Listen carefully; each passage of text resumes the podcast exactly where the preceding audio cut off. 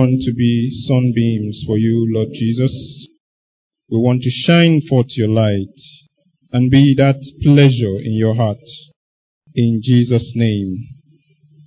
Praise the Lord. Praise the Lord.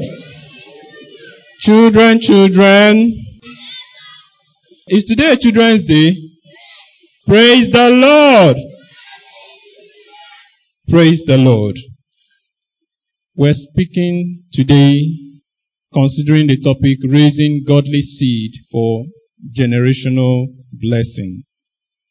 Today is our Children's Day for 2017, and I want to appreciate the chaplaincy for the opportunity given me to share a few thoughts with us from the Word of God on this day, that the children have been given room to bless your hearts. I'm confident that they have blessed your hearts so far. And the Lord has even more for you today.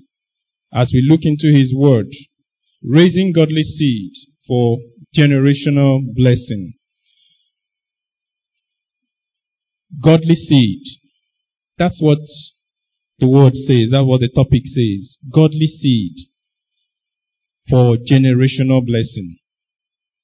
The passage we read in Malachi at the beginning of that chapter 2 says, and I read, and now, verse 1, and now this admonition is for you, O priests.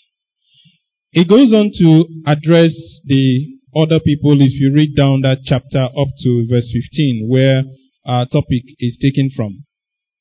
But it's quite noteworthy that that first statement in verse 2 says, my admonition, this admonition is for you, O priests. And before you get carried away and focus your gaze behind me, know ye that you and I have been called to be kings and priests.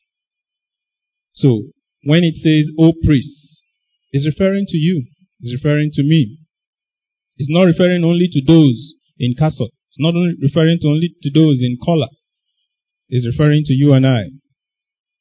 And we're told there in verse 15, has not the Lord made them one? In flesh and spirit they are His. And why one? Because He was seeking godly offspring. He was seeking godly offspring. Our theme for the year has been, prepare to meet thy God. Prepare to meet thy God. And today, on this Children's Day, it bears repeating that this preparation to meet God, for us as parents, is not just preparing yourself as father. It's not just preparing yourself as mother. Yes, that is primary. But there is a responsibility on you and I as parents. And when I say parents, it doesn't leave out those who are not yet married. Every one of us is called to a responsibility over the little ones. Either because they are your biological children or they are your children by some other factor. These are my children. And you can appreciate when I say that. Or they are your children because they are in your vicinity. Remember the story of the Good Samaritan. Who is my neighbor? That was the question that brought it up. And it's just that person near you. If that child is near you, you have a responsibility under God to that child. Praise the Lord. Let's establish some ground basics. 1 Peter 2, verse 9 and 10, I had already made reference to that where we're told that we are a chosen generation, a royal priesthood, a collection of kings and priests.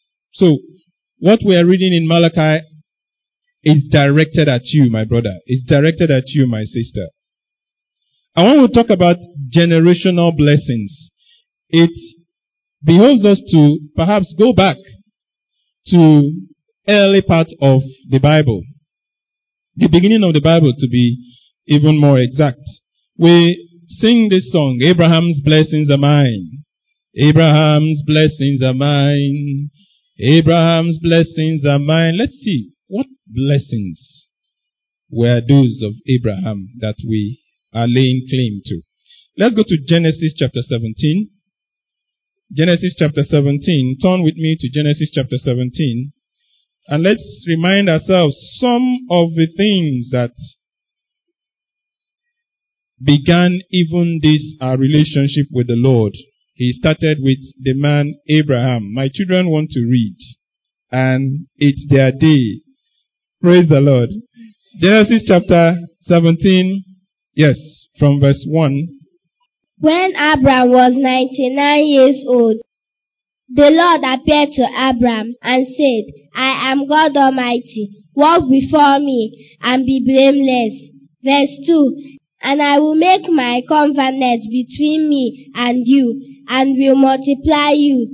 Verse 3. Then Abraham fell on his face, and God said to him, Behold, my covenant is with you, and I shall be the father of a multitude of nations. Verse 5. No longer shall your name be Abram, but your name shall be Abraham, for I have made you the father of a multitude of nations. Verse 6, and I will make you fruitful, and I will make nations of you, and kings shall come forth from you. Verse 7, and I will establish my covenant between me and you and your descendants after you have throughout their generations, for an everlasting covenant to be God to you and to your descendants after you. Verse 8 and the last.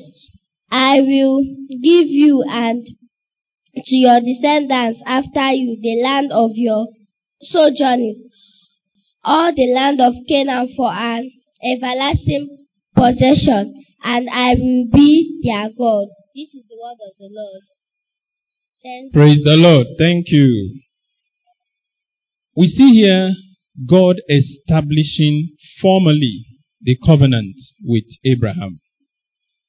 And he declared in verse 7, I will establish my covenant as an everlasting covenant between me and you and your descendants after you for the generations to come.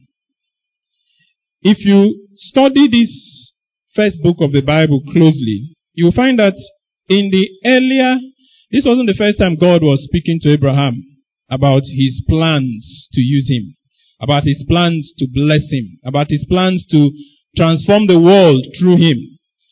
If we go to an earlier portion in Genesis chapter 12, we find where God called him initially. And it's quite instructive that he says there, the Lord said to Abram, chapter 12, verse 1, leave your country, your people, and your father's household, and go to the land I will show you. I will make you into a great nation, and I will bless you. I will make your name great, and you will be a blessing. I will bless those who bless you, and whoever curses you, I will curse. And all peoples on earth will be blessed through you. Notice, God was talking to Abram. And all he was telling him was about Abram. I will bless you. I'll bless those who bless you, curse those who curse you. There was no mention of his descendants. Indeed, he had no child at that time. There was no mention. It was strictly personal. God was beginning with him. I will bless you. God didn't end his call there. That was the call for Abram to move. Get up. Be ye separate from these people. Come away. And he did. Just with these words. He got up, picked everything, and moved. In chapter 15, God called again. Let's see that call. In verse 1, it says there, after this, the word of the Lord came to Abram in a vision. Do not be afraid, Abram. I like the way the King James puts it. Fear not, Abram. Fear not. I am your shield and your very great reward. King James says, I am your shield and your exceeding great reward. And it's almost like an anticlimax, what Abram answers in verse 2. But Abram said, O sovereign Lord,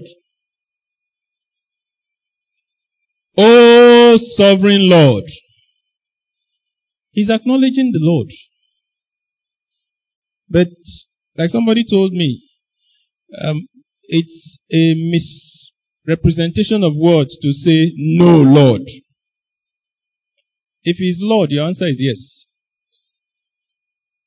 So he says, O sovereign Lord, what can you give me since I remain childless? And the one who will inherit my estate is Eliezer of Damascus. We're trying to establish a background to this whole idea of raising godly seed for generational blessing. God had made a profound statement in this verse 1. Fear not, Abram. I, Monwem Chineke. Monwem Do more proper people. I am your shield. I am your very great reward. What more could you ask for? The owner of the whole world, the creator of the whole world, the king of kings, the lord of lords, the way maker says, I am your shield. He has given himself to Abram, like he has given to us through him, for a possession. I am available for you. And Abram was short-sighted like we are many times. And he says, Nany, how? How can this be? What can you give me? The creator of the whole world, what can he give you? What do you want? Should actually be the question. And God assures him. God gives him assurance. Clear assurance that not only is he calling him to be separate from these people, to be sanctified unto him, he is giving him assurance of provision, of possession, of everything that matters. God answered him in verse 4, this man will not be your heir. Everything points to the fact that this is what is going to become of your life. This is what you're going to end up as. All you have earned, all you have worked for is going to end in the house of this your faithful servant. But God says, no, he will not be your heir, but a son coming from your own body will be your heir. And he told him to look up at heaven and count the stars. And then we see that very, very important event that made Abraham the friend of God. Verse 6. Abraham believed the Lord. Abraham did what, children? Abraham believed the Lord. He took the Lord at his word. What he failed to hear in verse 1, because the cry of his childlessness was speaking louder, shouting louder than the voice of the Lord, telling him, I am your very great reward. He was hearing the one that was shouting from inside of him, you're childless. It was louder. But God in his patience gave him a reassurance. And Abraham, verse 6 says, believed the Lord. And it was credited to him as righteousness. This is the basis, the baseline, where we started from, where this whole race, our committal to God began. And in chapter 18, Chapter 18, verse 19. Anybody? Chapter 18, verse 19. Chapter 18, verse 19. And he says, For I know him, that he will command his children and his household after him, and they shall keep the way of the Lord, to do justice and judgment, that the Lord may bring up Abraham that which he had spoken of him. For I know him. Thank you very much. That was God's declaration on a, if you like, fourth visit.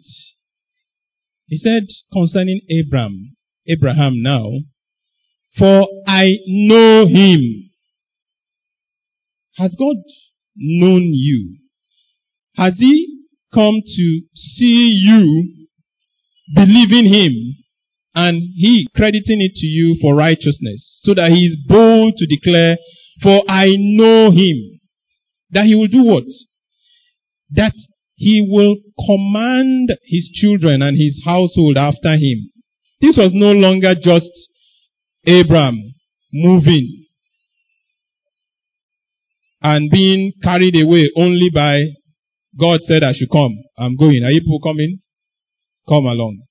And anybody that wants to come along did, including carrying a lot with him. A lot. And I use that in very deliberately in that sense. He took a lot with him. And he had to leave a lot before all that God planned for him could be perfectly fulfilled. Praise the Lord. This is the ground basis. And we are being told, raise godly seed. Why has God allowed the institution of marriage? Various reasons. But this one stands out in the passage we read today in Malachi. That God is interested in raising godly seed. He's interested in raising godly offspring. And as has been aptly described in other climes, other situations, that you're able to bring a child into this world does not make you a father. It does not make you a mother. It is not enough that you're able to procreate. There is something in raising. A child is born, but that child has to be raised. And it takes responsibility. It takes a commitment to the Lord to raise a child. It is not about paying the school fees. Oh, that's important. It's not about putting food on the table. That is absolutely important, because if you don't do it, the Bible declares very clearly that you're worse than an infidel. It goes a lot beyond that. And where we read in verse 19 brings it out. Let me read it from the NIV. It says there, For I have chosen him, so that he will direct his children and his household after him, to keep the way of the Lord. To do what? To do what? Keep the way of the Lord. How will he do that? By doing what is right and just. By doing what? By doing what is right and just. So that, and this is very important for us adults. We need to note this. Very important. So that the Lord will bring about for Abraham what he has promised him. What does that mean? If you're mathematical, it says God has promised Abraham this, I will bless you. And then here he is putting a proviso. This thing I have promised Abraham, if when he has directed his children and his household after him. I think I should say something about this particular point. Many times we feel that our biological children, whatever that means, are the most important in our household. They may be, but they are not the only important. Because that other child that is in your house, who is not your biological child, is in your house, is a member of your household. And even if you decide that you want to make a distinction between your blood and the other, he is a member of your household and is bound to affect your household. Beyond that is the fact that the Lord is interested in that member of your household as much as in your seed, direct seed. And he gives Abraham this. He says, he will direct his children and his household after him to keep the way of the Lord. When Abraham sent his servant to pick a wife for his son, he could trust that he will do his bidding. He will not fail him. He will not misrepresent him. You and I should have a pattern where we determine that those in our household learn of us the things that will not be confusing, like the drama depicted, where you're at home and telling this man that, no, I can't see you today, I'm in Abuja. And the child is there and wondering, when did our house turn to Abuja?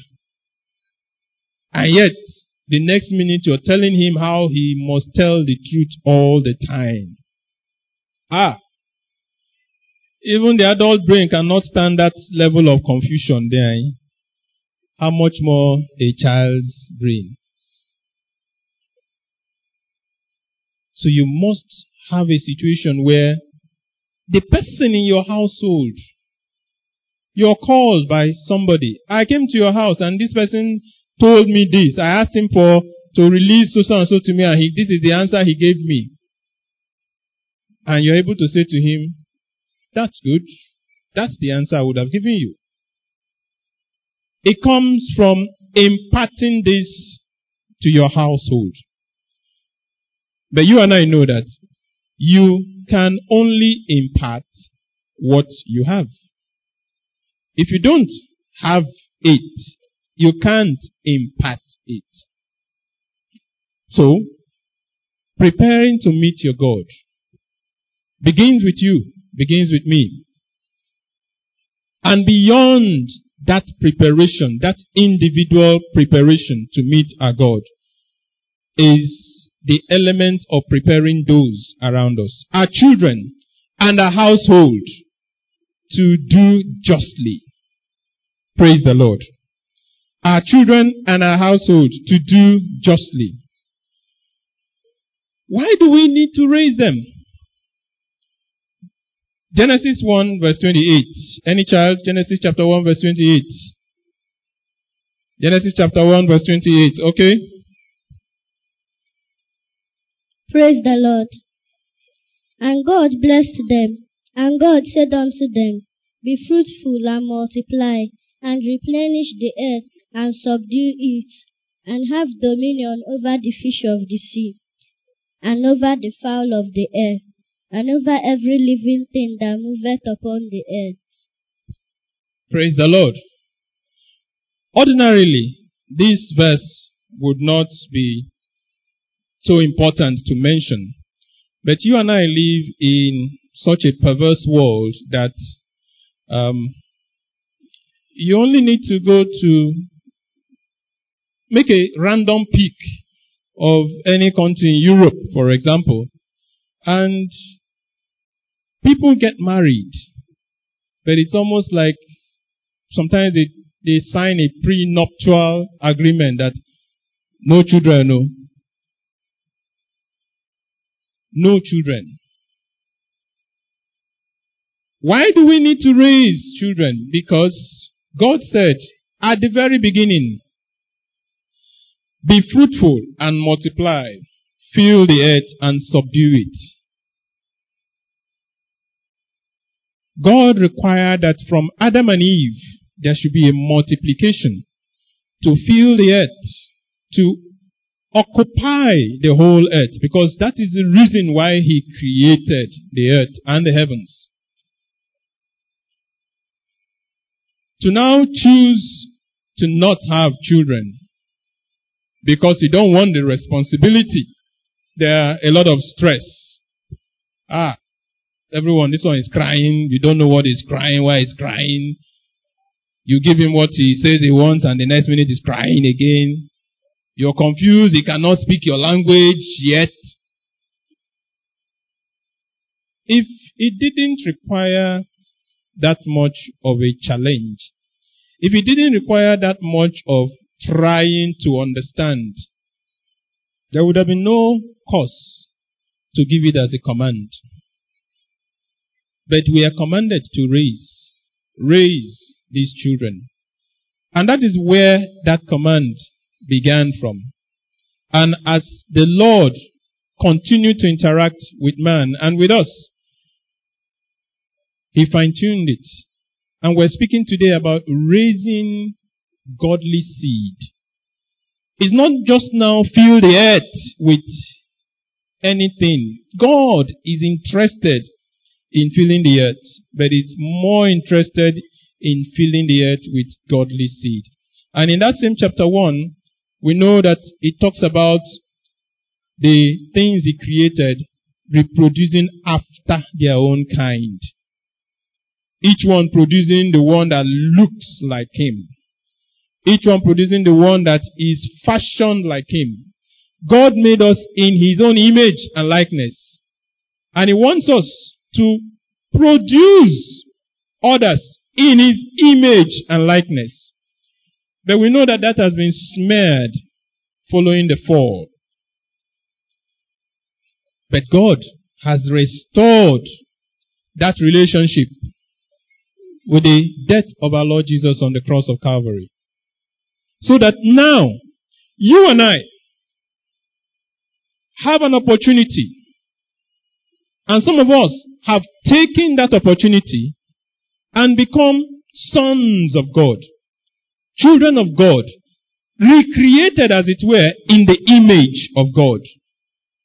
And God is interested in multiplying that breed that looks like him. And the children laid before you here are potential instruments. As the prophecies declared, they are destined for greatness. God has determined to make giants of them. Giants. When we say giants, not just like the sons of Anak. No. Giants in every respect. Giants in the eyes of the Lord. Giants who are bigger than those that are physically bigger than them. They told you about how David killed the giant. They didn't even bother naming him. It wasn't that important. It wasn't with fear. It wasn't with crying. It was with trust in the Lord. And David was a bigger giant than that giant, because greater is he that is in us than he that is in the world. We are called to raise these children. How do we raise them? I can just throw it open and we'll all give our various opinions how we raise the children. It's a multidisciplinary thing, yes. But as you can see, from the place we read in Genesis 18:19, there is a conditionality to it. If you're going to get that blessing the Lord has attached to raising these children. So, even though you may depend on your non-working retired mother who is at home, you're too busy with your career. So, grandma will take care of them at home. Grandfather who is at home, widowed, not doing anything, will keep an eye on them. In many situations, you and I know Not in all situations, but I think in more than none, than otherwise. The grandfather or the grandmother is going to be very liberal with your child. It's almost like those things he feels, hey, maybe I shouldn't have been this hard on this my son or this my daughter. He now sees an opportunity in the grandson or granddaughter to be soft, and very often goes the other extreme and fails to appreciate that the success you are today is perhaps because he was that hard on you. It's perhaps it was because he was that stringent on his instructions to you. So if you're depending on grandma, grandpa to raise this child, you're leaning on a broken reed. They will have their roles to play, but that is not going to fulfill God's purpose. The school teachers, for some of us, we are delighted whenever there is some arrangement that enables the child to stay in school till 6 p.m. So you can have all the time to do all you want. But if you're going to raise this child after your own kind, you don't need a stranger to raise him for you. It should not be a situation where you say to your child, if you want to do LCM, draw it like this. And he says, Mommy, Auntie said that. And you finish saying, okay, I agree, Auntie said that, but learn this one. And tomorrow you ask him to do the homework before you, and he tells you, Auntie said that. There is great influence from the secondary sources of raising. That great influence should not overwhelm your influence. It should not overwhelm my influence. Because God requires that we fulfill Genesis 18:19, so that the blessing He has already promised will not have anything blocking it.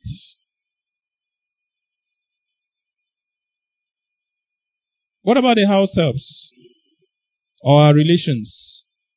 Sometimes we're so tired, the job is so excruciating. Let the house help do that. Hey, go. Let Aboma help you with the assignment. Sometimes it works on the assignment level. Sometimes even at that level, it doesn't work. Aboma, who you have not allowed to go to secondary school, is now helping your child with the mathematics. He will soon get HCF when they are doing LCM. Praise the Lord. Praise the Lord. These are all, make no mistakes about it, important elements, instruments in raising our children. But you must see them for what they are. Help, assistance, not the primary thing. God held Abraham responsible for what his children become, for how he takes his household, and responsible to the point of determining how much of what he has promised him he can see. It was tied to that responsibility. So if you are to have generational blessings, where the blessing does not end with you, and they say, ne, my prof. Mana, Oda agutanwu Bible.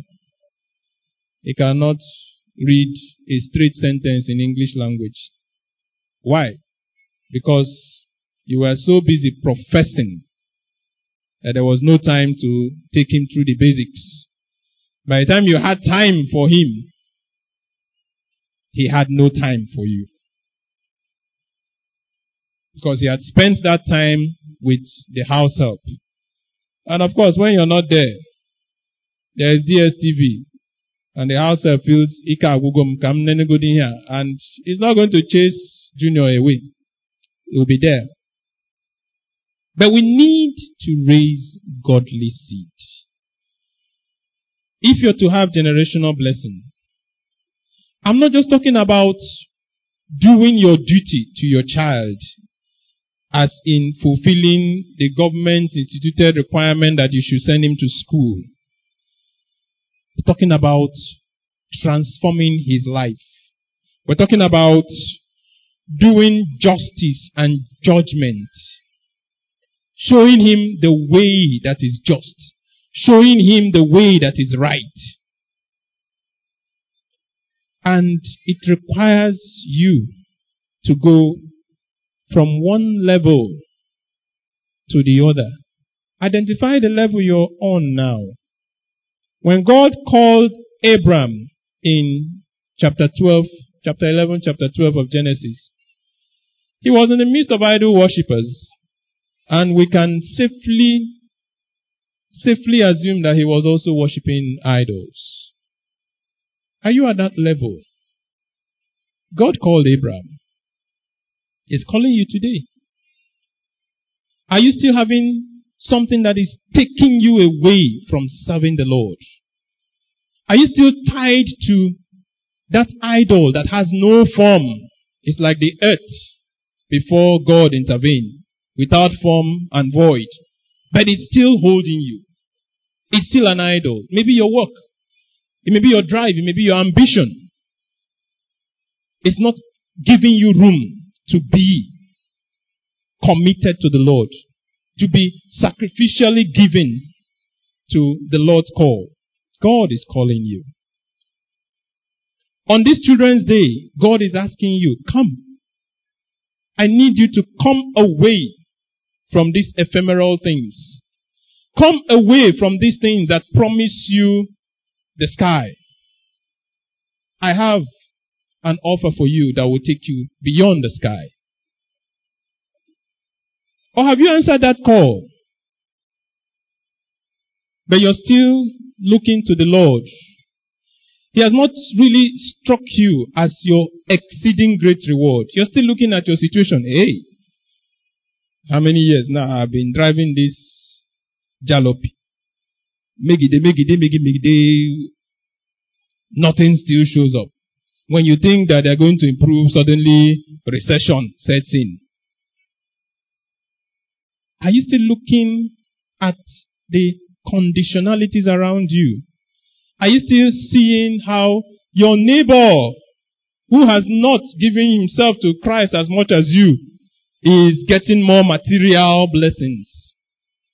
Are you still carried away by those things that you see? God is calling you to see that He is your exceeding great reward. He is your shield. Don't just be content with having come away, with having answered the call, and you're now in the house of God. Recognize God and believe Him like Abraham, so that He can reckon it as righteousness to you. Don't be tied down, still looking for that great breakthrough, that let me make it. Oh, by all means, you must be ambitious. God has called us to not be slack. But that should not be the end of your race, the end of your desires. You need to be in that position where you are interested and committed to being the instrument that God can use, that God will use. The instrument that wherever you are, anybody coming in will feel like the tramp in the drama. There's so much light here. It's so dark out there. You make a statement and it reaches the soul of that person. Why? Because deep calleth to deep.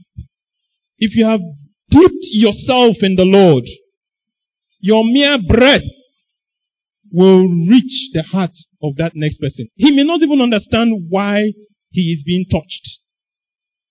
But it is the Lord at work. And you and I can be that instrument. We can. It's clearly demonstrated in so many lives, and we have just used Abraham as one of them today. And I need to ask you, where are you? At what level? Wherever it is, the Lord has something to you on this Children's Day. The Lord has come to you with open arms and is offering himself to you as shield, great reward, exceeding great reward. And this is what he calls us to do. As many of us as have desired, committed ourselves to this call, answered it, and want to stand fulfilling that call in Malachi chapter 2 verse 15, so that we raise godly seed. Let's go back to Malachi chapter 2 and see what God really has in stock for us as we bring our discussion to a close. Malachi chapter 2. You're going to read verse 5 to 7 of Malachi chapter 2. My covenant was with him, one of life and peace, and I gave them to him that he might fear me. Just hold on. This was God speaking to the priests, and we had already established at the beginning that you and I are priests and king. He says, my covenant was with him. It's God's covenant with you. A covenant of life and peace. Continue. So he feared me and was reverent before my name. He feared me. How is your fear of the Lord? How does what you do daily reflect the fear of God? How you respond to that person who is abusing you demonstrate your fear of the Lord? Does it put it aside? We'll address the fear of the Lord. Is that the level you're at? Continue. The law of truth was in his mouth, and injustice was not found on his lips. Just wait. True instruction was in his mouth, and nothing false was found on his lips. Our short drama demonstrated something that is very ubiquitous these days with technological advancement, if you call it advancement. You put the phone, somebody is walking past you and is screaming, my friend, I'm talking to you from London. Is it because you're seeing a Nigerian number? And blatant lies, brazenly declared. But if you're going to raise godly seed, you must heed this word. True instruction was in his mouth, and nothing false was found on his lips. Continue, my dear. He walked with me in peace and equity, and turned many from away from iniquity. He walked with me in peace and uprightness. How many of us don't desire this daily? To walk with God in peace, in uprightness. And in that walk, you're turning many from sin. People look at your life and want to serve the Lord. They're not waiting for you to come and breathe down verses of scripture on their head. No. Just looking at your life is giving them a hunger to serve the Lord. That is the impact that will raise godly seed for generational blessings. Continue. For the lips of a priest should keep knowledge, and people should seek the law from his mouth. For he is the messenger of the Lord of hosts. Nothing could be better as a conclusion to our message today. Verse 7 of that Malachi chapter 2. I re-emphasize it. For the lips of a priest, for the lips of a father, for the lips of a mother, for the lips of an auntie, For the lips of an uncle ought to preserve knowledge, not destroy it, not make it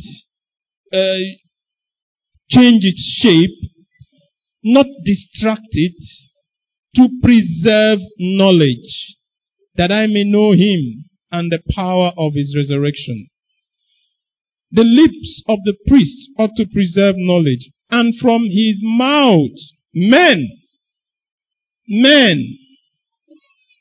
including these babes and sucklings, should seek instruction.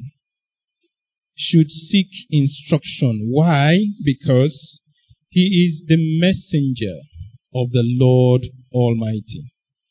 If you're going to raise godly offspring, and we are all called to do that, we must become the messenger of the Lord Almighty. As we bow down our heads to pray, I want you to consider, where do you stand? Think about the walk of Abraham, from when he was an idol worshipper to when God called him in chapter 11, chapter 12, come away. No doubt you have heard. If you are under this roof, you have heard before now. And if not before now, you have heard even today through the ministration of the children that God wants you. God says, come away. Get away from where you are. I want you for myself. Where do you stand? Have you given your life to Jesus? Have you come to know him? Have you just surrendered to him and said, yes, I want to be born again? But every other thing you're in charge of. Have you surrendered to him and you come to church? You come for midweek service, you come for Friday prayers, but you're still like, God, can you really solve this my childlessness problem? Can you really make it such that I will not be in red at the end of every month? Can you actually provide for me and for my family? Or having been provided for, have you still in that situation where you're looking for a greater breakthrough? My mate, he has gone abroad. I'm still here. God wants you today. If you want to give your life to Jesus, you want to surrender your heart to the Lord, you have an opportunity now.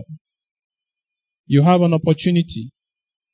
No day could be better than today, Children's Day, because we are speaking of kingdom matters. And the Lord himself said, of such is the kingdom of God. If you will come to the Lord, you must come as a child. You must come as a child. And no better day than today is that appropriate, to come as a child, to receive the Lord.